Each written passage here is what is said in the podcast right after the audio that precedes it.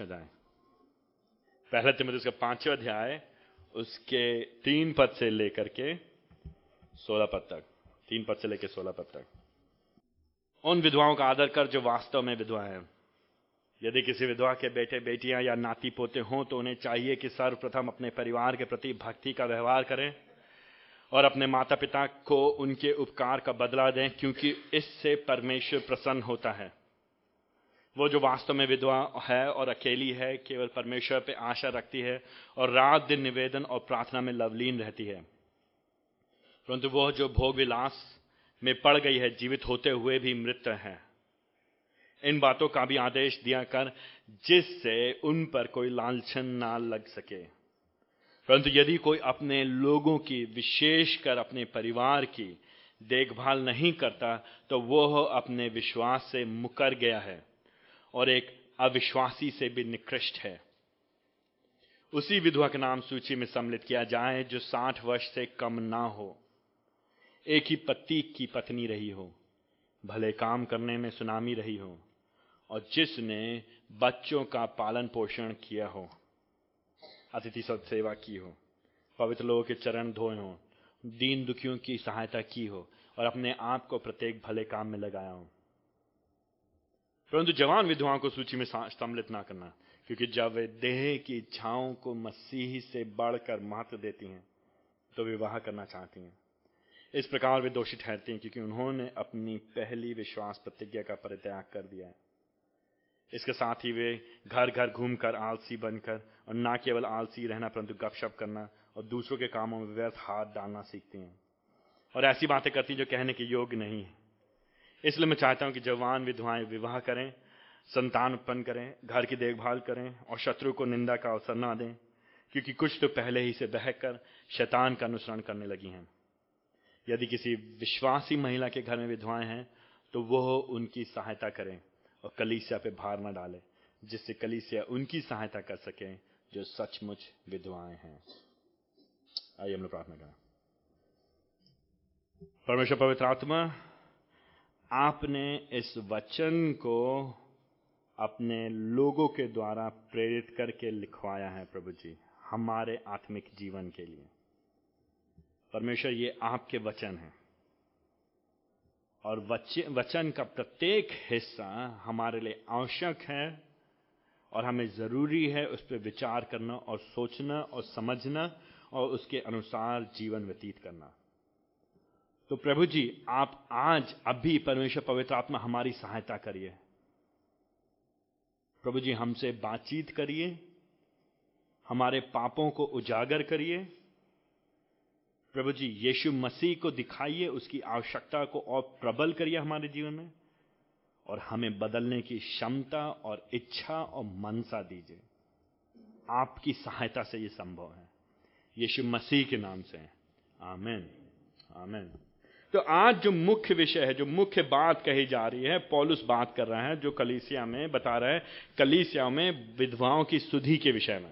तो जो मुख्य विषय, जो बात जिस विषय के बारे में बात करेंगे, वो तो बड़ा स्पष्ट है, सरल है। आपको दिखाई दे गया होगा, हमें बताने की ज़रूरत भी नहीं है। किसके बारे में बात हो रही है? विधवाओं के बारे में बात हो रही है। क्या बात हो रही है? उनकी सुधि कैसे ली जानी चाहिए? क्यों ली जानी चाहिए? उनकी देखभाल कैसी करनी चाहिए? कहाँ पे? कलीसिया के संदर्भ में। तो कलीसिया के संदर्भ में विधवाओं की सुधि।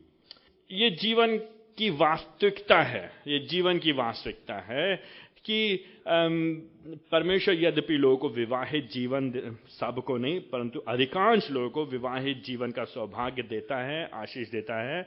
लेकिन अधिकांश ये होता है, ज़रूरी नहीं है कि जिससे हमारा विवाह हुआ हो, वो हमेशा हमारे साथ बना रहे। और और इस विशेष तौर से लगभग 2000 साल पहले उस समाज में जो विधवाएँ हुआ करती थी, उनके पति जब मर गए तो जो विधवाएँ हैं, उनकी स्थिति अक्सर मुश्किल होती थी, दयनीय होती थी, कठिन होती थी। तो ऐसी परिस्थिति में अगर एक कलीसिया है, कलीसिया में पचास लोग हैं, पचास लोग में पाँच विधवाएँ हैं तो और वो विधवाएँ बाकी समाज के द्वारा तिरस्कृत की गई हैं, समाज उनकी देखभाल नहीं कर रहा है तो कलीसिया को क्या करना चाहिए? कलीसिया की क्या ज़िम्मेदारी बनती है? क्या कलीसिया को कुछ करना चाहिए? या कलीसिया का दृष्टिकोण समाज से फ़र्क होना चाहिए? या समाज के समान हमें भी विधवा को भार समझ करके, जैसे हमारे समाज में कुछ समय पहले तक की, जब तक अंग्रेज़ लोग नहीं आए थे, तब तक क्या होता था? विधवाओं को ज़बरदस्ती, जब उनके पतियों की मौत होती तो उनके साथ उनकी चिता पे जलने के लिए बाध्य किया जाता था। और जब महिलाएँ निकलने का बाहर प्रयास करती तो उनको डंडे से दबा करके वहाँ पर रखा जाता जब तक वो जल ना जाए। क्यों? क्यों? क्योंकि पति परमेश्वर है ना? पति परमेश्वर, और परमेश्वर मर गया तो तो हमारा जीवन बेकार हो गया है। ये ये समाज की सोच है, और ये बाइबल की सोच नहीं है, ये सच बात नहीं है, ये गलत बात है। लेकिन बाइबल के अनुसार, परमेश्वर के वचन के अनुसार परिवार, जो मसीही परिवार है, इसकी ज़िम्मेदारी बनती है प्रत्येक लोग प्रति प्रति। तो पिछली बार अगर आपको याद होगा तो हम लोगों ने देखा था पहले दूसरे पद में, हम एक कल्लीसिया में एक दूसरे के साथ कैसे व्यवहार करेंगे? तो जो जवान लोग हैं, उनको बड़े लोगों से आदर के साथ व्यवहार करना है। जब कोई बात उनको सुधारनी है तो संयम के साथ उनका लहजा सही होना चाहिए। उनको पिता मान के उनका आदर करना है। जो जो हमारी उम्र के लोग हैं या हमसे कम उम्र के लोग हैं, उनको हमें भाई समझ के उनका, उनको उनको उसी हिसाब से उनके साथ व्यवहार करना है। जो महिलाएँ हमसे बुज़ुर्ग हैं, उनको माता मान करके, अपनी माँ मान के उनकी देखभाल करना, इज़्ज़त करना है। जो महिलाएँ हमारी उम्र की या हमसे कम उम्र की, उनको अपनी बहन मान के उसी के अनुसार, पवित्रता के अनुसार उनसे व्यवहार करना है। पहला थिमित उसका पाँच अध्याय के पहले दो पद में। एक परिवार के भीतर अलग अलग लोग हैं अलग अलग स्थिति में हैं, जीवन की अलग अलग अवस्था में हैं, उनके साथ अलग अलग व्यवहार करना है। और बाद में पॉलिस दो तीन पद से लेकर सोलह पद तक, छोटा सा चिट्ठी है ये, लेकिन इतना अधिक समय व्यतीत कर रहा है विधवाओं के बारे में बात करने के लिए, क्योंकि वहाँ पे कलीसिया में कुछ ना कुछ समस्या होगी विधवाओं को लेकर के। बाइबल का परमेश्वर, जो जीवित परमेश्वर है वो पुराने नियम को आप बार बार पढ़ेंगे तो बाइबल के परमेश्वर का हृदय जो गरीब लोग हैं, जो विधवाएँ हैं, जो अनाथ हैं, जो विदेशी हैं, जिनके पास घर नहीं है उन लोगों के लिए परमेश्वर का हृदय अक्सर उनके प्रति धड़कता है, उनकी चिंता के लिए। और कई बार पुराने नियम में परमेश्वर ने इज़राइल को, जो उसके लोग हैं, उनको अक्सर इस बात के लिए डांटा था, अक्सर इस बात के लिए उनकी उल्हाना की थी, उनको उनको ताड़ना मिली थी कि वह लोग गरीबों की चिंता नहीं करते थे, अपने मध्य में, या अन्याय करते थे, या विधवाओं की देखभाल नहीं करते थे, या अनाथों की सुधि नहीं लेते थे। क्योंकि अगर जीवित परमेश्वर के हम लोग हैं तो हमारा चरित्र परमेश्वर के जैसा होना चाहिए।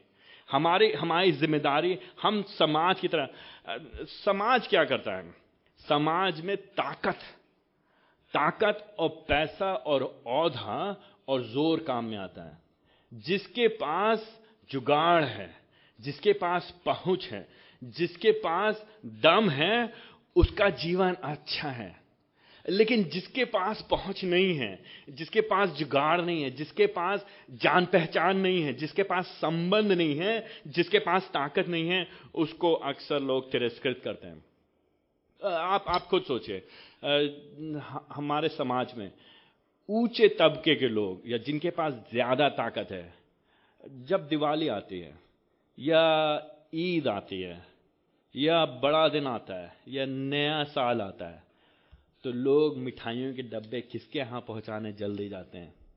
अभी क्रिसमस आने वाला बड़ा दिन आने वाला है। किन किन लोगों के पास हम लोग केक को सजा करके पेपर में लपेट करके लेकर के जाएँगे? जो पहुँचे हुए लोग हैं जिनके पास कुछ पहुँच है जिनके पास कुछ आ, कुछ ऊँचे तबके के लोग हैं जब हम उनके साथ उठेंगे बैठेंगे तो बाकी जो समाज के लोग हैं उनके सामने हमारी क्या होगी? अपने आप स्वतः ऊँची होगी। बहुत इनको जान पहचान के लोग हैं। इनके यहाँ नीली बत्ती की गाड़ी वाले लोग आते हैं। लेकिन जब हमारे यहाँ कोई कोई गरीब व्यक्ति हमारे साथ बगल में चलने का प्रयास करेगा तो हमें क्या होगी? हमें झेप होगी। थोड़ी सी हमें झिझक होगी। जो ऊँचे ऊँचे तबके के लोग हैं, उन, उनमें अगर हम निवेश करेंगे, निवेश ही तो हुआ। इस त्यौहार पे हमने मिठाई खिलाई है तो कुछ काम फंसेगा तो हमारे काम में आएँगे कि नहीं आएँगे? लेकिन जो गरीब लोग हैं या जो विधवा हैं या जो जो अनाथ है, उनके पास क्या है हमें वापस देने के लिए? उनके पास तो कुछ नहीं है। तो क्यों करके हम अपना समय निवेश करें उनमें? क्यों करके हम अपना पैसा निवेश करें उनमें? क्यों करके हम हम अपनी मेहनत निवेश करें? क्यों करके हम संबंध बनाएँ उनसे? इस संबंध में तो कुछ मिलना नहीं है। क्योंकि हमारी मानसिकता कैसी है? हमारे समाज की मानसिकता कैसी है? हम ऐसे लोगों से मित्रता करेंगे, जिनसे पलट के हमें कोई फ़ायदा हो। बाइबल का परमेश्वर उल्टा है, इसलिए बाइबल के लोगों को भी उल्टा होना है। हमारे समाज में, हमारे परिवार में, हमारे घर में हम ऐसे लोगों की सुधि लेंगे जो अपनी सुधि लेने के लायक नहीं है, योग्य नहीं है। अगर हम परमेश्वर के चरित्र को समझ गए इससे पहले हम आगे बढ़े, हम इस बात को स्पष्ट कर देना चाहते हैं। ये जितने धर्म हैं दुनिया के, वो कहते हैं, बूढ़ी अम्माओं की सहायता करो, अनाथों की सहायता करो, भुखियारों खाना खिलाओ, और गरीबों में दान दो। बाइबल ये नहीं कह रही, और वो लोग ये कहते हैं, बाकी धर्म ये कहते हैं, बाकी विचारधारा ये कहते हैं अगर तुम ऐसा करोगे तो भगवान जी या परमेश्वर या अल्लाह या गॉड या प्रभु जी तुमसे खुश होंगे और तुम पे बरकतें बरसाएँगे, तुमको आशीषें देंगे, तुमको सफलता मिलेगी, तुम्हारा कल्याण होगा। ये दुनिया कहती है, बाइबल ये नहीं कहती है। आप लोगों की सहायता विशेष तौर से कलीसिया के भीतर, परिवार में सहायता मत करिए। अगर आप यह सोच कर रहे हैं कि अगर मैं करूँगा तो ऐसा होगा। बल्कि उसका उल्टा है। क्योंकि हमारे पाप क्षमा हो चुके हैं यह है नए नियम का सिद्धांत। पहले हुआ विश्वास, पहले हुआ मुक्ति, पहले हुए पापों की क्षमा। पापों की क्षमा मिल गई है। कैसे मिली है? यीशु मसीह के द्वारा। क्यों? क्योंकि मुझको जो दंड मिलना चाहिए था, आपको जो दंड मिलना चाहिए था, हमारे अनेकों बुरे काम की वजह से, पाप की वजह से, हमारे पाप की अवस्था की वजह से, हमारे विद्रोह की वजह से, हमारे सोच में, कर्मों में, विचारों में, कार्यों में भावनाओं में जो हमने परमेश्वर के विरोध में काम किया था, उसके परिणाम स्वरूप आपको और हमको दंड मिलना चाहिए और अनंत काल तक नरक जाना चाहिए। लेकिन प्रभु जी ने दया करके मेरे बदले संसार में लगभग 2000 साल पहले, उस पहले बड़े दिन को आ गया, पैदे हुए, फिर मारे गए, गाड़े गए, और तीसरे दिन जी उठे। इस बात को साबित करने के लिए कि उनका बलिदान व्यर्थ नहीं हुआ, लेकिन परमेश्वर पिता ने स्वीकार कर लिया, और अब जो लोग उस पर विश्वास करेंगे, वो नाश नहीं होंगे, परंतु अनंत जीवन पाएँगे। और जिन लोगों ने विश्वास कर लिया है, जिन लोगों को अनंत जीवन मिल गया है, वह लोग अच्छे काम करेंगे। क्योंकि हमें चुना गया अच्छे कामों के लिए, हमें बनाया गया अच्छे कामों के लिए। बात फ़र्क समझ में आ रहा है कि नहीं आ रहा है? ठीक है? अब इस बात को ध्यान में रखिएगा।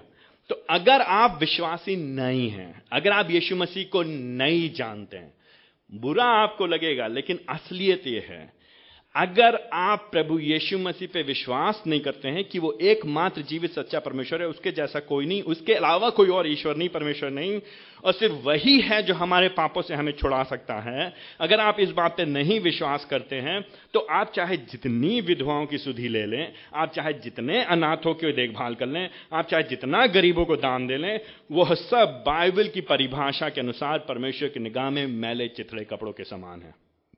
तो इस बात को ध्यान में रखते हुए अब वापस आइए स्थान में। पॉलुस कलीसिया में विश्वासियों को निर्देश दे रहा है कि हमें विधवाओं की सुधि लेनी है। क्यों? क्योंकि एक व्यक्ति जो वास्तव में सुषमाचार के द्वारा परिवर्तित हुआ है, वो सुषमाचार के द्वारा परिवर्तित जीवन जिएगा और परिवर्तित जीवन का परिणाम है कि वो दूसरों की सुधि लेगा। विशेष तौर से, और मैं इस बात को ज़ोर दे रहा हूँ, विशेष तौर से अपने कलीसिया के मध्य में, भीतर। क्योंकि हम एक नया परिवार बन गए, हम एक नया परिवार बन गए। हम एक दूसरे का बोझ उठाएँगे। हम एक दूसरे की सहायता करेंगे। हम एक दूसरे के साथ चलेंगे। हम एक दूसरे की चिंता करेंगे। हम एक दूसरे को उत्साहित करेंगे। क्यों? क्योंकि अब हम नए परिवार का हिस्सा बन गए हमारे पास एक नई पहचान है। अब हम पहचाने नहीं जाते अपनी बिरादरी के अनुसार। अपनी जात के अनुसार, हम अपने धर्म के अनुसार, अपनी भाषा के अनुसार, अपने रंग के अनुसार, अपने हम किस समुदाय से आए हैं, उसके अनुसार हम नहीं पहचाने आते हैं, लेकिन हमारी प्राथमिक और मुख्य और सबसे बड़ी और संपूर्ण पहचान यह है कि अब हम यीशु मसीह के शिष्य हैं और अब हम उसके परिवार का हिस्सा हैं, और ये मेरा भाई है, ये मेरी बहन है, ये मेरी माता है, और ये मेरे पिता है, और ये मेरे बच्चे हैं, ये मेरा परिवार है। इसलिए मैं इनकी चिंता करूँगा। फ़र्क समझ में आ रहा है? फ़र्क समझ में आ रहा है? संसार जो बाहर है, वो लोग चिंता करते हैं, कौन रंग का है? गोरे लोग गोरे की चिंता करेंगे, काले लोग काले की चिंता करेंगे। या कहेंगे, किस बात का है? भारतीय लोग भारतीय की चिंता करेंगे, पाकिस्तानी लोग पाकिस्तानी चिंता करेंगे, या ऊँची जात के लोग ऊँची जात की चिंता करेंगे, नीची जात के लोग नीची जात की चिंता करेंगे, या सिर्फ़ एक ही तरह के लोग। लेकिन परमेश्वर के परिवार में नए परिवार बनने के बाद, चाहे जिस भी पृष्ठभूमि के हों, ये यीशु मसीह पर विश्वास करता है, ये मेरे परिवार का हिस्सा है, मैं इसकी चिंता करूँगा, मैं इसकी देखभाल करूँगा। ये मेरा भाई है। इसी बात को ध्यान रखते हैं। विधवाएँ उस समय भी और आज भी अक्सर अधिकांश असहाय, कमज़ोर, मुश्किल में होते हैं। विशेष तौर से उस समय में, यद्यपि स्थिति आज बदल ली है, लेकिन फिर भी एक महिला का समाज में अकेले जीवन व्यतीत करना मुश्किल है। इसलिए उस महिला को यह नहीं समझना चाहिए कि उसका कोई नहीं है, लेकिन चाहे उसका भौतिक, शारीरिक परिवार इस दुनिया से जाता रहे, लेकिन उसको यह मालूम होना चाहिए कि उसके पास एक आत्मिक परिवार है। और यह बात लागू होती है ना सिर्फ़ विधवाओं पे, लेकिन यह बात लागू होती है कलीसा के प्रत्येक जन पर। यद्यपि विशेष तौर से बात की जा रही विधवाओं के बारे में क्योंकि वहाँ की परिस्थिति के अनुसार और आज की भी परिस्थिति के अनुसार अक्सर महिलाएँ जो विधवा हैं, वो कठिनाई का सामना अधिकांश तौर से करते हैं। लेकिन ये जो सत्य इसमें बताए जा रहे हैं, वो हम सब पे लागू होते हैं। अच्छा तो तो किस तरह की विधवाओं की सहायता करनी चाहिए? ठीक है, विधवाओं की सहायता करनी, लेकिन किस तरह की विधवाओं की सहायता करनी चाहिए? कलीसिया के भीतर। पहली बात, जो भी विधवा हैं, ये कलीसिया का हिस्सा है, ये कलीसिया का हिस्सा है। इन्होंने कलीसिया को अपनाया है। कलीसिया ने इनको अपनाया है। ये यीशु मसीह पे भरोसा करते हैं। ये यीशु मसीह के पीछे चलते हैं। यीशु मसीह पे विश्वास करते हैं ये लोग। पॉलुस बार बार कहते हैं तीसरे पद में कहता है उन विधवाओं का आदर करना जो वास्तव में विधवाएँ ठीक है? फिर पॉलुस पाँचवें पद में कहता है जो, वो जो वास्तव में विधवा है। फिर नवे पद में कहता है, उसी विधवा का नाम सूची में शामिल किया जाए। फिर चौदह पद में, सोलह पद की आखिरी लाइन में कहता है, आखिरी से कहता है, सचमुच विधवाएँ हैं। तो किन विधवाओं की बात कराएँ किन विधवा तो कलीसिया के भीतर में भी किसकी सुधि की मुख्यता, किसकी सुधि लेने कि जो वास्तव में, जो वास्तव में विधवाएँ मतलब कहने का क्या होगा क्या, कहने का क्या मतलब है जो वास्तव में विधवाएँ जो वास्तव में असहाय हैं, जिनका वास्तव में कोई देखभाल करने वाला ना हो। कैसे मालूम हमको? कैसे मालूम? देखिए यहाँ पे क्या कह रहा है पॉलिस? चौथे चौथे में। अगर किसी का परिवार है तो उनके परिवार को उसकी देखभाल करनी चाहिए। है ना? करनी चाहिए कि नहीं करनी चाहिए? हम लोग इस संसार में हैं तो इस संसार की कुछ वास्तविक, भौतिक प्रतिदिन की आवश्यकता है और समाज में रहने से कुछ वास्तविक, भौतिक प्रतिदिन की आर्थिक और शारीरिक आवश्यकताएँ जो हमें पूरी करनी है। तो क्या होता है कभी कभी जब इस तरह का समुदाय होता है, जहाँ पे दस विभिन्न प्रकार के लोग साथ में मिलकर के आते हैं और कहते हैं कि हम एक दूसरे के साथ रहेंगे और एक दूसरे की चिंता करेंगे तो हमेशा उस तरह के समाज में एक या दो या तीन या चार इस तरह के भी लोग होते हैं, आह, लॉटरी खुल गई। अब हम इसका क्या करेंगे? फ़ायदा उठाएँगे। अब, लेकिन क्या होता है, कुछ लोग यह मानसिकता लेके आते हैं, अगर ये मेरा परिवार है तो इसको मेरी सहायता करनी है तो सहायता पाना मेरा अधिकार है। सहायता पाना मेरा अधिकार नहीं है। हम इस भावना से लेके नहीं चलेंगे। लेकिन जो वास्तव में सहायता का जरूरतमंदी है, उसको सहायता मिलना चाहिए। सहायता मिलना यह हमारे ऊपर एक आशीष है यह एक अनुग्रह दिखाया जा रहा है। ये हम हम पे दया दिखाई जा रही है। इसके हम, ये हमारे, हम इसको ये नहीं कह सकते कि ये मेरा जन्म सिद्ध अधिकार है, मुझे मिलना ही, मिलना चाहिए। और क्योंकि मैं अपने दिमाग में सोचता हूँ, क्योंकि मैं आवश्यकता में नहीं, कलीसिया निर्णय करेगी कौन आवश्यकता में है कि नहीं है। अच्छा जब हम मैं बार बार से कह रहा हूँ, जब हम विधवाओं के बारे में बात करेंगे, आप लोग अपने बारे में सोचते चलेगा। अपने बारे में सोचते चलेगा। ये सब पे लागू होते हैं। और हम आगे देखेंगे कैसे लागू होते हैं। अच्छा तो वास्तव में ये जो विधवाएँ ठीक है? क्या मतलब हो गया? में से देखिए, चौथे पद में। इनके बेटे बेटियाँ हैं कि नहीं हैं? नाती पोते हैं कि नहीं हैं? अगर कोई विधवा है, उसका पति उसको छोड़ के संसार से चला गया है, ठीक है, और ये दुख की बात है, और कलीसिया को उनके प्रति ज़िम्मेदारी लेनी चाहिए, लेकिन इससे पहले कलीसिया अपने सहायता को लेकर के आए पहली सर्वप्रथम ज़िम्मेदारी किसकी बनती वहाँ पे? उनके बच्चों की, उनके नाती पोतों की बात देख रहे कि नहीं देख रहे? तो कोई ये ना कहे, अरे, अब हमारे पिताजी तो अब रहे नहीं। अब पिताजी नहीं रहे। क्या करें? हमारी माता जी कैसे देखभाल करें? कलीसिया है तो परिवार है तो हमारा। वो देखेगा।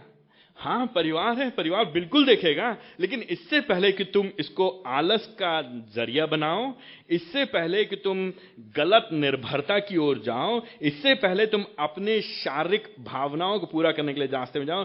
परमेश्वर का वचन पॉलिस के द्वारा हमको स्पष्ट बताता है कि नहीं नहीं नहीं नहीं नहीं नहीं, नहीं परिवार की अभी भी ज़िम्मेदारी है।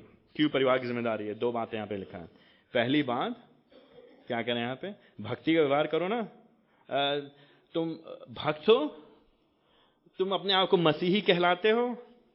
अपने आप को अगर मसीह कहलाते हो अपने माता पिता की देखभाल नहीं कर सकते तो बेकार है तुम्हारा मसीह होना। यही बात पॉलिस यहाँ कह रहा है। यही बात पॉलिस आठवें पद में कहता है, यदि कोई अपने परिवार की विशेष तौर से, अपने माता पिता अपने अपने लोगों की विशेष अपने परिवार की देखभाल ना करें तो जो जो अन्य विश्वासी से भी बेकार है। तो कहने का क्या मतलब हो गया? हाँ पर परमेश्वर ने समाज बनाया, समाज में परिवार बनाए परिवार में पति पत्नी बनाए लेकिन पति पत्नी के साथ जब बच्चे थे तो अगर बच्चे इस लायक हैं, उनकी यह उम्र है कि वो लोग कमा सकते हैं, देखभाल कर सकते हैं तो उनकी प्राथमिक ज़िम्मेदारी, बच्चों की प्राथमिक ज़िम्मेदारी अपने माता पिता की, चाहे माँ हो, जो विधवा माँ है, उसकी देखभाल के लिए पड़ती है। उनकी ज़िम्मेदारी कि वो बाहर जाएँ, मेहनत करें, रोटी कमाएँ, चाहे जो भी करना हो, चाहे रिक्शा चलाना पड़े, चाहे पड़वा चलाना पड़े। चाहे पत्थर उठाना पड़े, चाहे खेत में काम करना पड़े, चाहे गाड़ी चलाना पड़े, चाहे जो करना पड़े, घर में बैठ के आलस नहीं करना है। सच्ची भक्ति भक्ति का कई बार लोग दिखावा भी करते हैं, और भक्ति के बहाने लोग, परमेश्वर के, कि हम प्रभु के पीछे चल रहे हैं, उसके बहाने लोग कई बार मेहनत नहीं करना चाहते हैं। पॉलिस कहते हैं, इस तरह का काम नहीं चलेगा। तुम्हारे माता पिता ने तुम्हारी देखभाल की थी जब तुम छोटे थे कि नहीं थे? उन्होंने मेहनत किया, तुम्हारे लिए नहीं, उन्होंने तुमको पाल पोस के इतना बड़ा किया कि नहीं किया। क्या तुम उनका उपकार का बदला दोगे कि नहीं दोगे? कि तुम कहोगे, अरे, उनका तो जीवन चला गया, अब मेरा जीवन बाकी है मैं इसको जीना चाहता हूँ जैसे मैं जीऊं? नहीं, तुम अपने माता पिता की देखभाल करोगे। और अपने, और यहाँ व्यवहार करते, पॉल कहते, ना सिर्फ़ अपने माता पिता की देखभाल करोगे, अगर तुम जिम्मेदार व्यक्ति हो तो अपने घर की भी देखभाल करोगे। ये लागू होती बात एक पति की पत्नियों के ऊपर, ये लागू होती बात पिताओं के बच्चों के ऊपर, अपने परिवार के लिए। ये लागू होती है बच्चों के अपने माँ के प्रति जो विधवा है, या जो भी है घर में जिसकी ज़रूरत है। यही बात पॉलिस कह रहा है, तीन जगह पे कहता है। चौथे पद में, आठवें पद में और दसवें पद में। अब आप देख रहे हैं, मज़ेदार बात देख रहे हैं, पॉलिस मुख्यतः बात कर रहा है विधवाओं की, लेकिन लागू करता है सबके ऊपर। शुरू किया किस पे? चौथे पद में विधवा के बेटे बेटे और नाती पोते कि इनको देखभाल करनी है ठीक है?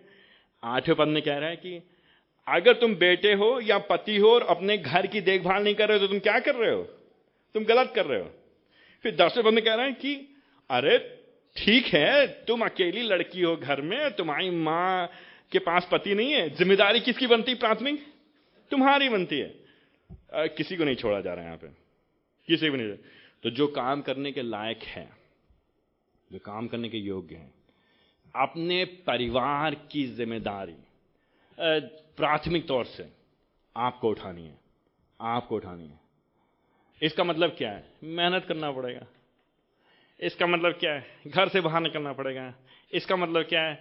कभी कभी ऐसे काम करने पड़ेंगे जो हमारी ऐसा लगता है हमारी इज़्ज़त के खिलाफ जा रहा है। हमारे समाज में झूठी इज़्ज़त बहुत है। हमारे समाज में झूठी इज़्ज़त होती है, लोग अपना चेहरा बहुत छुपाते हैं। तो हम कभी झाड़ू नहीं लगाएँगे, हम भूखे मर जाएँगे, हम कभी मजदूरी नहीं करेंगे, हम चाहे भीख मांग लेंगे, हम कभी हम कभी छोटे काम नहीं करेंगे जो हमारे पढ़ाई से नीचे हैं या हमारे अनुभव से नीचे हैं या हमारे हमारे जो हम कर चुके उससे नीचे हैं। पॉलिस कह रहे नहीं, चाहे तुम बेटा हो, बेटी हो, चाहे तुम नाती पोती हो, अपने विधवा मम्मी के लिए या विधवा दादी की देखभाल करना है, या तुम परिवार में कोई भी जन हो, पति हो, और एक बात को ध्यान रखना है, मसीह परिवार में मुख्यतः उपलब्ध कराने की ज़िम्मेदारी किसकी है? एक मसीह परिवार में मुख्यतः परिवार की देखभाल करने की ज़िम्मेदारी किसकी है? मुख्यतः पति की है और बेटे की है, मर्दों की, मुख्यतः। इसका यह मतलब नहीं है कि उसको अपनी पत्नी से ज़्यादा पैसा कमाना है। इसका यह मतलब नहीं है। इसका यह मतलब नहीं है। इसका यह मतलब नहीं है कि उसको ज़्यादा पढ़ा लिखा होना चाहिए। इसका यह मतलब नहीं है। लेकिन मेहनत करने वाला होना चाहिए और संचालन करना आना चाहिए। संसाधन जो हैं उनके पास और और बाहर निकल के कुछ करने के लिए तैयार होना चाहिए। आ, ये तो एक बात ही हो गई। तो पॉलिस कह रहा है अगर कोई महिला है जिसके पास कोई भी नहीं है घर में कोई बच्चा नहीं है कोई पति नहीं है, कोई बेटा नहीं है, कोई कोई भी रिश्तेदार नहीं है, यहाँ तक कि कोई महिला भी नहीं है उसकी देखभाल करने वाला। उसकी कोई बहन नहीं है, कोई छोटी बेटी नहीं है। अगर कोई भी नहीं है तो वो है एक मायने में असली विधवा। बात समझ में आई, नहीं समझ में बात समझ आई, नहीं समझ तो कौन है असली विधवा? किसकी सहायता करनी कलीसिया को जो वास्तव में जिसके पास कोई नहीं है। तो अगर तुम्हारे पास बेटा है, या तुम्हारे पास पर बेटा है पोता है नाती है। या तुम्हारे पास आ, आ, कोई रिश्तेदार लोग हैं नजदीकी रिश्तेदार लोग या तुम्हारे पास तुम्हारी बेटी ही क्यों ना हो या तुम्हारी बहू ही क्यों ना हो? इसीलिए तो पॉलिस कहते हैं यदि किसी विश्वासी महिला घर में विधवा है तो तुम्हारी बहू हो या बहू के पास सास हो या माँ हो जो भी है उनकी अगर कोई भी नहीं है तब वो महिला वास्तव में विधवा है। ठीक है? तो ये महिला है सहायता के लायक। हम मैं, मैं अपने सर को जब हम बात हम अध्ययन करते हैं तो मैं सोचने का प्रयास करता हूँ हम लोग की कलीसिया में ऐसा कौन है विधवा? जहाँ तक मेरे समझ में आता है फ़िलहाल ऐसा कोई नहीं हो प्रभु के धन्यवाद हो। और जहाँ तक मेरे को समझ में आता है हमारे कलीसिया में जिन जिन जो जो लोग हैं अपने परिवार में अपने लोगों की देखभाल कर रहे हैं और प्रभु का बहुत बहुत धन्यवाद हो। इसका यह मतलब नहीं कलीसिया की ज़िम्मेदारी खत्म होगी नहीं। अलग अलग तरीके हैं, उसके बारे में सोचते रहे हम बात करेंगे अभी। अच्छा और क्या बात? और क्या बात? कौन है वास्तव में महिला है? जो वास्तव में विधवा है कौन सी विधवा जो वास्तव में विधवा है, जिसका कोई परिवार नहीं है, लेकिन तीसरी बात, कौन है वास्तव में विधवा? जिसका कोई नहीं है, जिसका कोई परिवार नहीं, जो अकेले है जिस जिसका कोई साथ देने वाला नहीं है। लेकिन जो मुख्य बात है, जो पॉलिस जिस पे बहुत समय व्यतीत करता है, वो ये है कि उसको ईश्वर भक्त होना चाहिए। उसको ईश्वर भक्त होना चाहिए। ईश्वर भक्त होना चाहिए। मतलब क्या हो गया? संपूर्णता से उसका जीवन प्रभु पे समर्पित हो और प्रभु के लिए हो। अब ये ये बात आप सोच रहे कि नहीं सोच रहे ये बात किस पे लागू होती है? खाली विधवाओं पे? ये किस पे लागू होती है? सब पे लागू होती है। सब पे लागू होती है। तो हाँ अधिक यहाँ पे मुख्यतः बात करें विधवाओं के लेकिन अपने जीवन के बारे में सोचते चलिए। जो बात पॉलिस विधवाओं के लिए कह रहा है, क्या वो हमारे, आपके जीवन में होना चाहिए कि नहीं होना चाहिए? क्या मर्दों के जीवन में दिखाई देना चाहिए कि नहीं? क्या शादीशुदा बहनों के जीवन दिखाई देना चाहिए कि नहीं? चाहिए जो जवान लड़कियाँ उनके जीवन दिखाई देना चाहिए कि नहीं? जिनकी अभी शादी नहीं, किया उनके जीवन दिखाई देना चाहिए? बिल्कुल दिखाई देना चाहिए। ईश्वर भक्त, प्रभु से प्रेम करने वाला, एक के बाद एक देखते, देखिए, क्या बोलते पॉलिस पाँचवें पद में पाँचवें पद में वो जो वास्तव विधवा है, वो अकेली हैं, उनका कोई नहीं है। वो क्या करती हैं वो लोग? क्या करती हैं वो लोग? किस पे आशा लगा के रखती हैं वो लोग? परमेश्वर पे। जिसका कोई नहीं है। ये अच्छा ये मज़ेदार बात है कि नहीं? है और बल्कि मज़ेदार क्या ये वास्तविक बात है कि नहीं? है हमारे जीवन में अक्सर होता है, ऐसा होता है ना, जब हम निराश हो जाते हैं, हताश होते हैं, जब हमको कुछ नहीं समझ में आता है, तब हम अक्सर किसकी ओर मुड़ के जाते हैं? जब हम सब जगह हाथ पैर मार लिया हमने, सब कोशिश कर लिया यहाँ कोशिश किया, वहाँ कोशिश किया, इसके पास गए, उसके पास गए, शायद तो हम तुम्हें क्या प्रभु जी, हमारा कोई नहीं है। किस पे गए? प्रभु के पास। ये जो महिलाएँ, जो वास्तव में ईश्वर भक्त हैं, कौन है महिलाएँ जो वास्तविक तौर से विधवाएँ कौन है जो जो इस जो इस इस योग्यता में पाई जाती हैं कि कली से उनकी सहायता करें? जो प्रभु पे भरोसा रखते हैं। और क्या करते हैं? उनके जीवन किस चीज़ से दिखाई देता है? एक के बाद एक कई चीज़ें। मैं जब मैं जब सूची बनाता, लगभग ग्यारह चीज़ें। तो वो अकेली हैं, वो प्रभु पे भरोसा करें अकेले का मतलब ये नहीं कि वो किसी से संबंध नहीं रखते अकेले मतलब शारीरिक तौर से उनका कोई रिश्तेदार नहीं है, कोई देखभाल करने वाला नहीं है। ठीक है? ये ये नहीं कि उन्होंने अपने आप को अलग करके रखा नहीं, वो उनका कोई है नहीं। दूसरी बात, वो प्रभु पे भरोसा करती हैं। तीसरी बात क्या करती हैं वो? पाँचों पद में क्या कह रहे हैं यहाँ पे? रात दिन क्या करती हैं? रात दिन क्या करती हैं? प्रार्थना में और निवेदन क्या करती हैं? लगी रहती है, लवलीन रहती हैं। कौन व्यक्ति है जो रात दिन प्रार्थना में लगा रहेगा?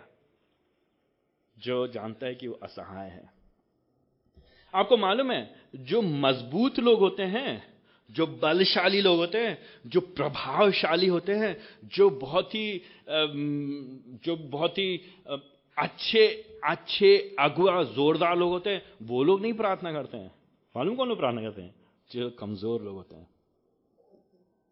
जो असहाय होते हैं, जो जानते हैं उनके पास कुछ नहीं है, जो जानते हैं कि अपने आप हम कुछ नहीं कर सकते हैं, जो जानते कि हमें ताकत कहाँ से चाहिए। तो आप कितनी प्रार्थना करते हैं, वो ये दर्शाता है कि आप अपने बारे में क्या सोचते हैं और परमेश्वर के बारे में क्या सोचते हैं।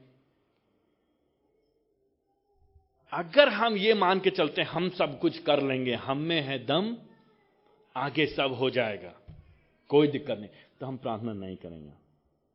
अगर हम नहीं भरोसा करेंगे प्रभु जी की सामर्थ्य पे तो हम प्रार्थना नहीं करेंगे। लेकिन अगर हम प्रार्थना पॉलिस कह रहा है देखो तुम महिला हो तुम विधवा हो समाज तुमको कुछ नहीं मानता है तुम एक व्यक्ति हो तुम्हारे समाज में ज़्यादा प्रभाव नहीं कोई बात नहीं प्रभु भी प्रार्थना में लगे रहो ना किसके लिए प्रार्थना करोगे खाली अपने लिए प्रभु जी रोटी दे रोटी दे रोटी दे रोटी दे रोटी दे रोटी दे रोटी दे रोटी दे रोटी दे रोटी दे रोटी दे बस यही प्रार्थना करेंगे बस यही प्रार्थना करेंगे, प्रभु जी, नींद नींद आ जाए, नींद आ जाए, अच्छी नींद आए मीठी नींद आए, मीठी नींद नींद भी नहीं आए, मीठी नींद आए हमको। और प्रभु जी, अच्छे सपने दिखाना हमको। बस हम यही प्रार्थना करेंगे, नहीं, हम प्रभु के राज की बढ़ोतरी के लिए प्रार्थना करेंगे। ये जो महिला है, ये प्रभु ये प्रभु ईश्वर भक्त है, प्रभु के काम के लिए दी हुई है। तो ये हो सकता है सामने पुलपिट से खड़े होकर के स्टेज पे खड़े होकर के मेज पे खड़े होकर के, चौराहे पे खड़े होकर ज़ोर से नहीं बोल सकते, लोग नहीं बता सकते, लेकिन लोगों के लिए नियमित प्रार्थनाएँ कर सकते हैं। तो चाहे वो विधवा हो, चाहे आप घर में अकेले रह के बच्चों की देखभाल करने वाली माँ हो, नहीं निकल पाते ना आप रोज चौराहे पे प्रचार करने के लिए, नहीं दे पाते आप हज़ार ट्रैक्स हफ़्ते में। ये कर सकते हैं कि नहीं कर सकते हैं? अब भाई लोग कर सकते हैं कि नहीं कर सकते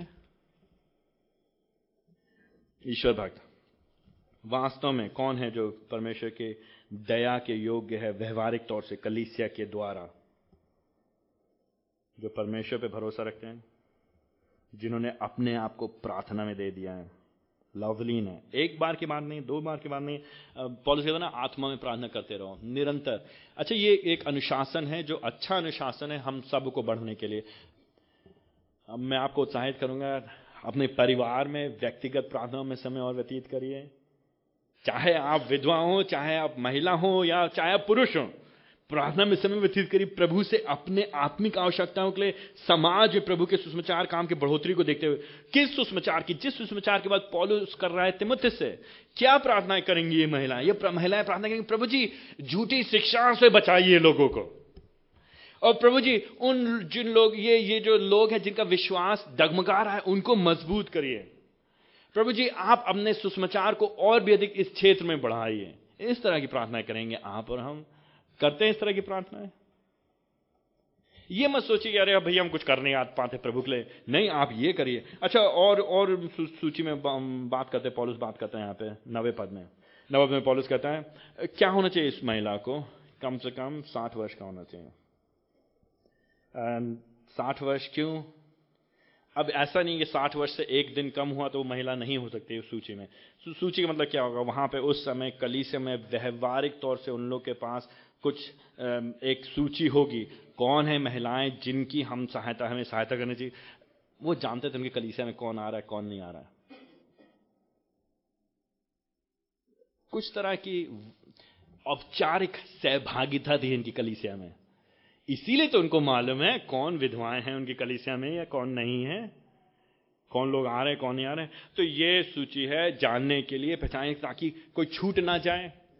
ऐसा ना हो भीड़ में, यहाँ तो हमारे कलिसिया छोटी, पता नहीं वहाँ पे कितने लोग थे, शायद 200 लोग, शायद 2000 लोग, या 50 जन, चाहे जो भी हो, लेकिन वो एक एकाग्र मन से, ध्यान से वो निश्चय करना चाहते थे कि जो भी महिलाएँ हैं, जो योग्य हैं, वो छूट ना जाए। और उनकी देखभाल कर सके। आप देख रहे हैं यहाँ पे, जो कलीसिया है, क्या कर रही है? कलीसिया अपनी ज़िम्मेदारी को बड़ा ही अच्छी तरह से निभाना चाहती है। ये नहीं कह रहा अच्छा कौन अच्छा किसको जो अच्छा हाँ दो दो दो सौ रुपए दे दो। अच्छा ठीक है, क्या हो गया? अच्छा उसको खाना पहुँचा देना आज।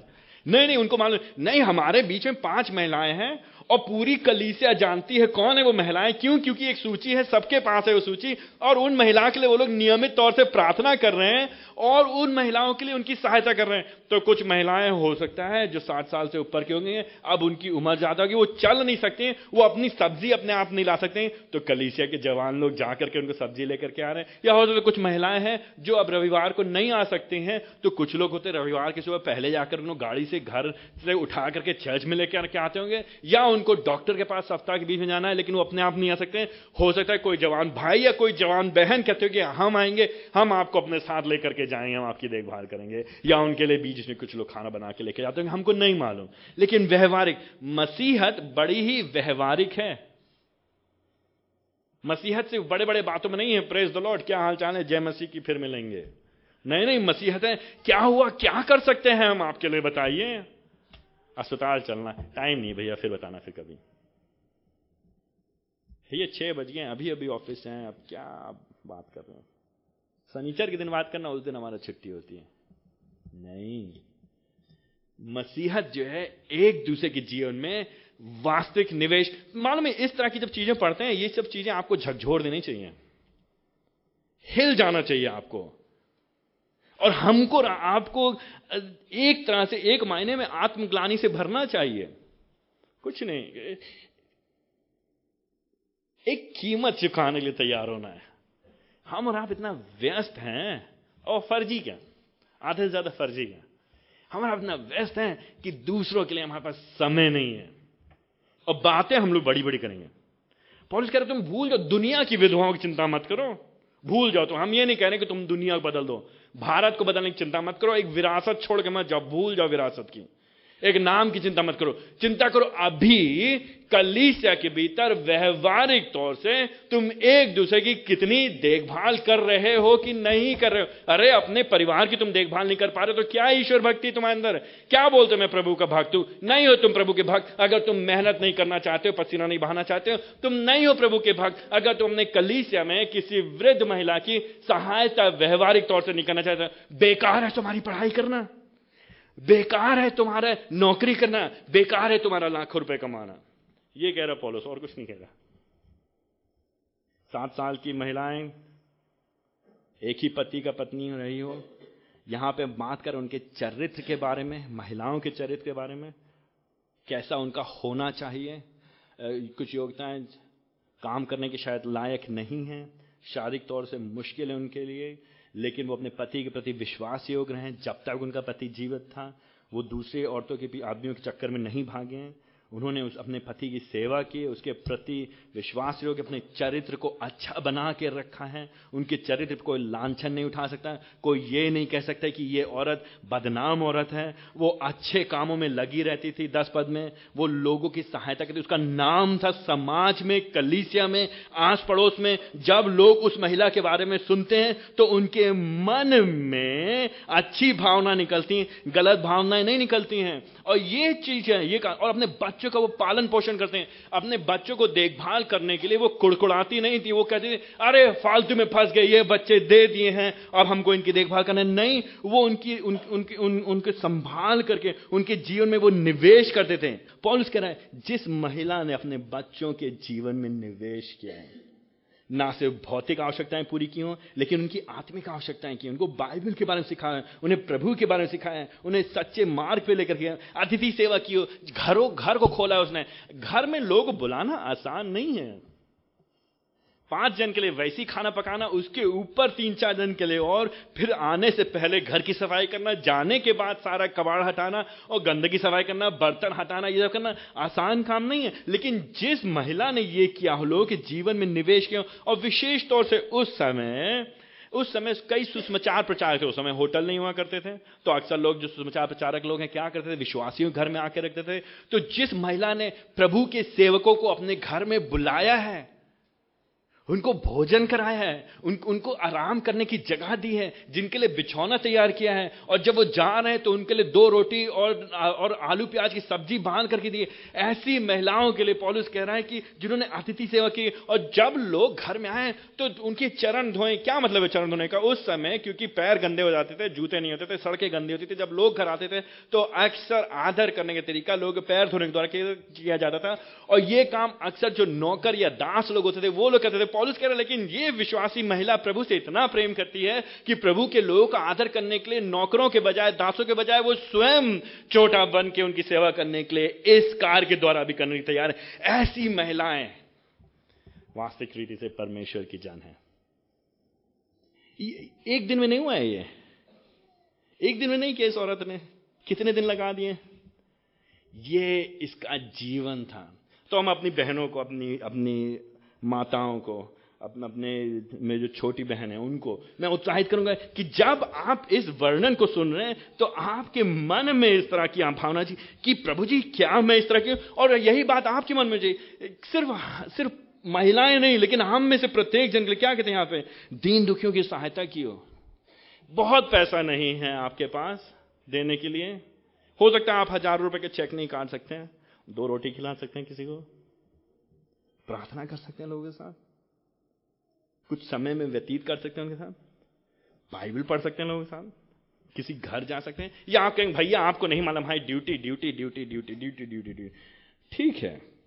लेकिन पॉलिस कह रहा है, देखो भाई, ये जो निवेश किया गया है, इसने जो है अपने पृष्ठभूमि में आज नहीं, ये सालों साल इसने लगा दिए हैं। अपने आप को क्या किया? दस पद के आखिरी लाइन में देखिए इससे अच्छा सुंदर वर्णन ना सिर्फ़ महिलाओं के लेकिन किसी के लिए नहीं हो सकता। मेरी प्रार्थना है ये, कि यह वर्णन सबके लिए हो। आपके लिए हो, मेरे लिए हो। मेरे लिए लोग कैसे कि हाँ वो व्यक्ति भले काम में सुनामी रहा है। उसने अपने बच्चों का पालन पोषण किया, उसने अतिथि सेवा की, उसने पवित्र लोगों के चरण धोए, उसने दीन दुखियों की सहायता की, उसने अपने आप को प्रत्येक भले काम में लगाया है। प्रत्येक भले काम में। एक नहीं, दो नहीं, तीन नहीं, लेकिन जिस भी अच्छी बात को हम सोच सकते थे, ये उसका ये उसका जीवन ही था, ये उसका दिनचर्या थी। ये है वो महिला जो कलीसिया में परमेश्वर के लिए समर्पित थी, इसलिए प्रभु जी कलीसिया के द्वारा उसकी देखभाल करेंगे। ऐसी महिलाओं को डरने की ज़रूरत नहीं है। क्या होगा मेरा? क्या होगा मेरा जब मैं बूढ़ी हो जाऊँगी? कौन देखेगा मुझको? ऐसी महिला को डरने की ज़रूरत नहीं है। ऐसी महिला को चिंता करने की अरे, अब तो मेरा पति मर गया। अब तो मेरा घर वाले नहीं रहे। मेरे घर वालों ने मुझे छोड़ दिया। ऐसी महिलाओं को चिंता करने की कोई ज़रूरत नहीं। क्यों? क्योंकि उसने जीवन भर निवेश किया है और प्रभु जी अवश्य उसका निवेश को, उसको छोड़ेंगे नहीं। कलीसिया उसके लिए खड़ी होगी। और ये बात लागू होती ना सिर्फ़ महिलाओं पर लेकिन सभी के लिए। जो भाई, जो बहन इस तरह से अपने जीवन को निवेश करेगा कलीसिया में निश्चित है कि प्रभु जी कलीसिया के द्वारा आवश्यकता पड़ने पे उसकी सहायता करेंगे। अच्छा तो ये बात हो गई वास्तविक तौर से जो विधवाएँ लेकिन कुछ और लोग हैं जो जो जो उल्टा उल्टा है जो उसके विपरीत हैं। कौन है वो लोग? देखिए यहाँ पर देखिए छठे पद में देखिए छठे पद में कुछ ऐसी महिलाएँ हैं जो शायद विधवा ज़रूर हैं क्योंकि उनके पति नहीं रहे लेकिन दिक्कत क्या है उनके साथ? आ, ये भोग विलास में पड़ गई हैं। ऐसी महिलाओं की बात नहीं कर रहा है पॉलिस, जो अपनी शारीरिक वासनाओं में पड़ गए जो अपने शरीर की चिंता करते हैं। ठीक है, अब पति मर गया, अब हम स्वतंत्र हो गए ऐसे लोग लिए पॉलिस कहता है, उनका जीना बेकार है, क्योंकि आत्मिक तौर से ये मर चुके हैं। ये नहीं चिंता करते सातवें पद में कि लोग उन पर क्या बोलेंगे। कोई चिंता नहीं है। इनको अपने चरित्र की चिंता नहीं है। इसीलिए पॉलिस कह रहा है, ये लोग सिर्फ़ स्वयं की इच्छाओं को पूरा करना चाहते हैं। ग्यारह पद में देखिए, ये जो महिलाएँ हैं, जवान हैं, ज़रूरी नहीं जवान हो, कुछ भी उम्र के हो सकते हैं, उम्र का कुछ नहीं है, जिसको, जिसकी बुद्धि भ्रष्ट होती है, उम्र से कोई फ़र्क नहीं होता है। ये लोग क्या कर रहे हैं? ये ये शरीर की इच्छाओं को जाना चाह रहे हैं। तो विवाह करना कोई गलत बात नहीं है, लेकिन विवाह करने के लिए लोग गलत हथकंडे अपना रहे हैं। ध्यान दीजिएगा, उस समय उस समय अगर पति नहीं है तो तुम समाज में अकेले हो अकेले हो तो लोग तुम्हारा फ़ायदा उठाने का प्रयास करेंगे। हो सकता है तुम्हारे पास पैसा हो या ना हो। हो सकता है तुम देखने में सुंदर हो या ना हो। लेकिन बजाय इसके कि हम गलत हथकंडे अपना करके किसी ना किसी तरह से कोई दूसरा आदमी ढूँढने का प्रयास करें अपने लिए और अपनी शारीरिक अभिलाषाओं पूरा करें और उसमें सुरक्षा पाने का प्रयास करें। पॉलिस कह रहा है, नहीं, तुम गलत तरीके नहीं, लेकिन आत्मिकता से ईश्वर भक्त बन करके जो सही विधवाएँ उनके समान जीवन व्यतीत करो। वही करना चाहिए। ये क्या कर रहे हैं? महिलाओं से समस्या क्या जो गलत, जो झूठी विधवाएँ हैं, जिसको मैंने, मैं बोल रहा हूँ या या फर्जी विधवाएँ, धोखेबाज विधवाएँ। वास्तव में नाम के लिए हैं, इनके घर इनका पति नहीं है, लेकिन इनका जीवन कैसा है? स्वयं की अभिलाषाओं में, देह की इच्छाओं में और बारह पद में। इन्होंने अपनी प्रतिज्ञा छोड़ दी प्रभु के प्रति समर्पण इनके लिए बड़ी बात नहीं है। विश्वास से मुकर चुके हैं लोग। अपने अपने परिवार के प्रति समर्पण। हो सकता है इनके पास बच्चे हों, बच्चों की चिंता नहीं है। हो सकता है अपनी इज़्ज़त की इनको चिंता नहीं है। हो सकता है कलीसिया के नाम की चिंता नहीं है। ये लोग कलीसिया का नाम खराब करने, इनको कोई दिक्कत नहीं, लोग क्या कहेंगे? ये सिर्फ़ अपनी इच्छा पूरा करने जाते हैं। और मैं कुछ लोगों से मैं बात करती हूँ तो वो लोग क्या कहते हैं? वो कहते हैं, भैया, आपको नहीं मालूम मेरी परिस्थिति कैसी है। आपको नहीं मालूम। आप मेरी जगह में होते तो आप भी ऐसे करते। ये सही प्रत्युत्तर नहीं है। तुम गलत काम कर रहे हो, तुम अपनी शारीरिक अभिलाषाओं को पूरा कर रहे हो तुमको ये कहना चाहिए, मेरे लिए मुश्किल है, मेरे लिए बड़ा कठिन है, मेरे लिए प्रार्थना करिए कि मैं संयम से जी सकूँ और जब मैं गलत रास्ते पे जाऊँ तो आप लोग मुझे रोकिए। आप लोग मुझे चिताइए। हम लोग के साथ, हमारे के साथ, आपके साथ, मनुष्य के साथ, एक बड़ी समस्या यह है। अक्सर हम गलत काम करते हैं और फिर मालूम क्या करते हैं? और फिर हम उसको सही ठहराते हैं। बात समझ नहीं समझ रहे? अक्सर हम परमेश्वर के वचन के विरोध में काम करते हैं, या अपनी शारीरिक इच्छाओं को पूरा करते हैं। ठीक है? और फिर हम कोई ना कोई बहाना लेके आते कहते हैं, अरे, ये नहीं करते तो क्या करते? मेरे पास कोई और चारा ही नहीं था। सब लोग करते हैं। आप होते तो आप भी करते तो क्या मर जाएँ क्या हम? मेरी बात समझ नहीं समझे पॉलिस कह रहे, नहीं। उस तरह के जो लोग हैं, वो अपने लिए जी रहे हैं। वो लोग, उन्होंने क्या किया? परमेश्वर की विश्वास प्रतिज्ञा को छोड़ दिया। और समस्या क्या है इन विधवाओं को? कोई भी विधवाओं, इन, इस तरह की विधवाओं को कह रहा है, पॉलिस, देखिए, तेरा में क्या कहता है? मज़ेदार है ना? विपरीत देख रहे हैं, दो तरह की विधवाएँ। तो पहले बात क्या इसने कौन सही, अच्छी विधवाएँ कौन सी विधवाएँ जो आदरणीय है, जिनको जिनको हमें सहायता करनी चाहिए? किनकी हमें सहायता करनी है? जो ईश्वर भक्त हैं। लेकिन किनकी सहायता नहीं करनी है किनसे में सावधान है? ना जो क्या करते हैं, देखिए, क्या कह रहे हैं यहाँ पे? तेरा पद में क्या लिखा है पे? तेरा पद में क्या लिखा है? घुमक्कड़ है। डगर डगर। एक घर से दूसरे घर। एक दरवाजे से दूसरे दरवाजे। आप लोग कहेंगे भैया हम तो कभी घर से बाहर निकलते नहीं हैं। आजकल फ़ोन आ गया कि नहीं आ गया? डगर डगर। एक नंबर से, फिर दूसरा नंबर। दूसरे नंबर से, फिर तीसरा नंबर। फ़ोन है फेसबुक है व्हाट्सएप है, घर से बाहर निकलने की ज़रूरत नहीं है।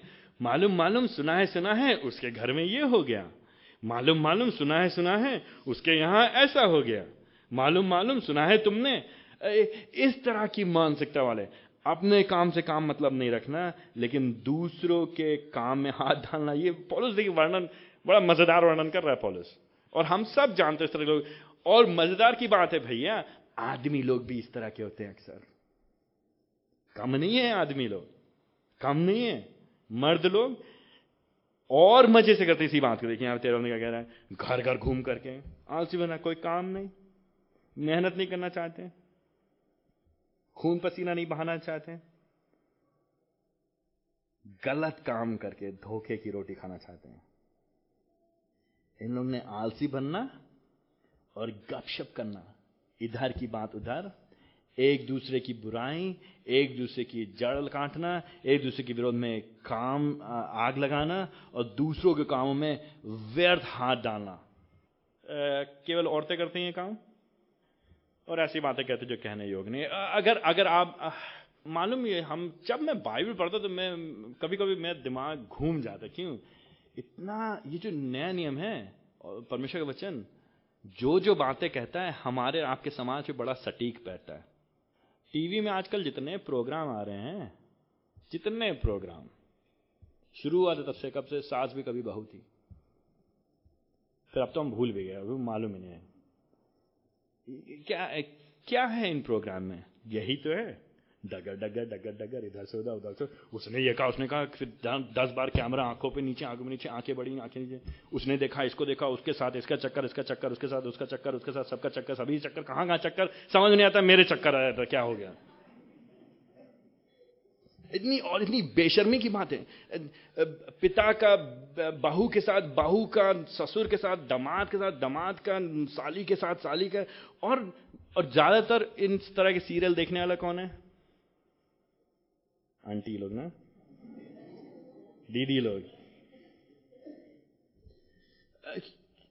देखिए आदमी लोग और औरतें लोग पाप करने के दो अलग तरीके हैं।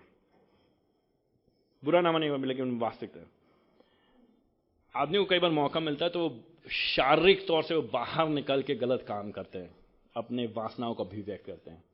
अक्सर महिलाओं को मौका नहीं मिलता है तो अपने दिमाग में वासना करते हैं।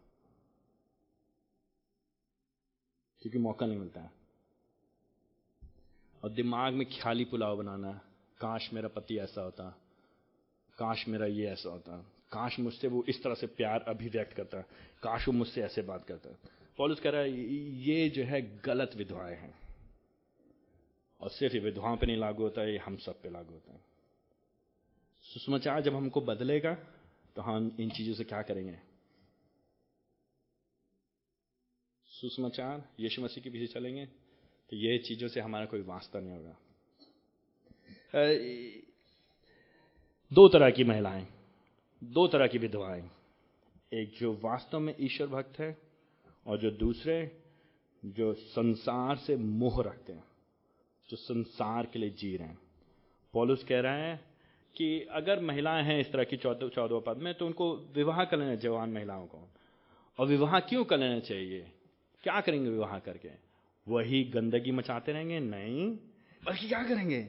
संतान उत्पन्न करेंगे। संतान उत्पन्न करना ये एक एक कहावत है, ये कहने का तरीका है ज़रूरी नहीं कि हर महिला जो विवाह करेंगे, वो संतान उत्पन्न करेंगे, लेकिन अपनी ज़िम्मेदारी को पूरा करेंगे और ईश्वर भक्त जीवन व्यतीत करेंगे, अपने पति के प्रति समर्पित रहेंगे, अपने घर की देखभाल करेंगे और शत्रु को अवसर नहीं देंगे। सिर्फ़ यही कह रहा है पॉलिस, और कुछ नहीं कह रहा है। यह महिलाएँ, बजाय इसके कि पापी जीवन व्यतीत करें, यह महिलाएँ प्रभु के योग्य जीवन व्यतीत करेंगे और प्रभु को आदर देंगे अपने जीवन के द्वारा जब इस तरह की महिलाएँ इनका देखभाल करने वाला कोई होगा, वृद्ध महिलाएँ उनके परिवार में कोई लोग देखभाल करने वाले होंगे तो कलीसिया के पास जो सीमित साधन है, आप और हम सब लोग मिल करके जो दानों में डालते हैं, ठीक है? उसके द्वारा अगर हमारे बीच में कोई ऐसा जन है, जो वास्तव में आवश्यकता में तो हम उसकी सहायता करेंगे, उसके जीवन में निवेश करेंगे। तो आपके लिए प्रश्न, आखिरी बात आपके कुछ प्रश्न? क्या आप वास्तव में पुरुष लोग, क्या आप वास्तव में ईश्वर भक्त हैं, प्रभु से प्रेम करते हैं? अगर आप प्रभु से प्रेम करते हैं तो क्या आप अपनी ज़िम्मेदारी को पूरा कर रहे हैं? मेहनत करने के द्वारा? पैसा कमाने के द्वारा? अपने परिवार की देखभाल करने के द्वारा? अपने परिवार का लालन पोषण करने के द्वारा? इसका यह मतलब नहीं कि आपको करोड़पति होना है। लेकिन क्या आप मेहनत करने की नहीं कर क्या आप देखभाल करने का प्रयास करेंगे महिलाएँ, चाहे जीवन की जिस भी अवस्था में, अगर आपके जीवन के बारे में बात किया जाएगा तो क्या आप अच्छी विधवा की श्रेणी में आएँगे या आप बुरी विधवा की श्रेणी में आएँगे? आइए हम लोग प्रार्थना करें। प्रभु जी, ये सच है कि हमारा हृदय भूखेबाज है। और प्रभु जी, हम पाप की ओर स्वतः आकर्षित होते हैं। और प्रभु जी, हम बार बार दुष्टता और गंदगी की ओर जाते हैं। चाहे हम पुरुष हों, चाहे हम महिला हों। प्रभु जी, हम आपसे विनती करते हैं कि आप हमारी सहायता करें कि हम पाप से लड़ सकें। क्योंकि सुसमाचार ने हमको स्वतंत्र किया है। प्रभु जी, हमारे जीवन दिखा सकें कि हम ईश्वर भक्त विधवाओं के समान हैं। और प्रभु, जो हमारे बीच में जो विधवाएँ हैं, हम उनकी चिंता करने वाले हो सके, देखभाल करने वाले हो सके। और प्रभु, एक परिवार के रूप में ये कलीसिया, प्रभु जी, जो लोग असहाय हैं, जो लोग कमज़ोर हैं उनकी चिंता करने वाले हो सके। प्रभु जी, हम आपके वचन को सिर्फ़ सुने नहीं, लेकिन आपके वचन के द्वारा हम बदले जाए। प्रभु जी, हम पे दया करें। यीशु मसीह के जीवित पवित्र सामर्थ्य नाम के मानते हैं।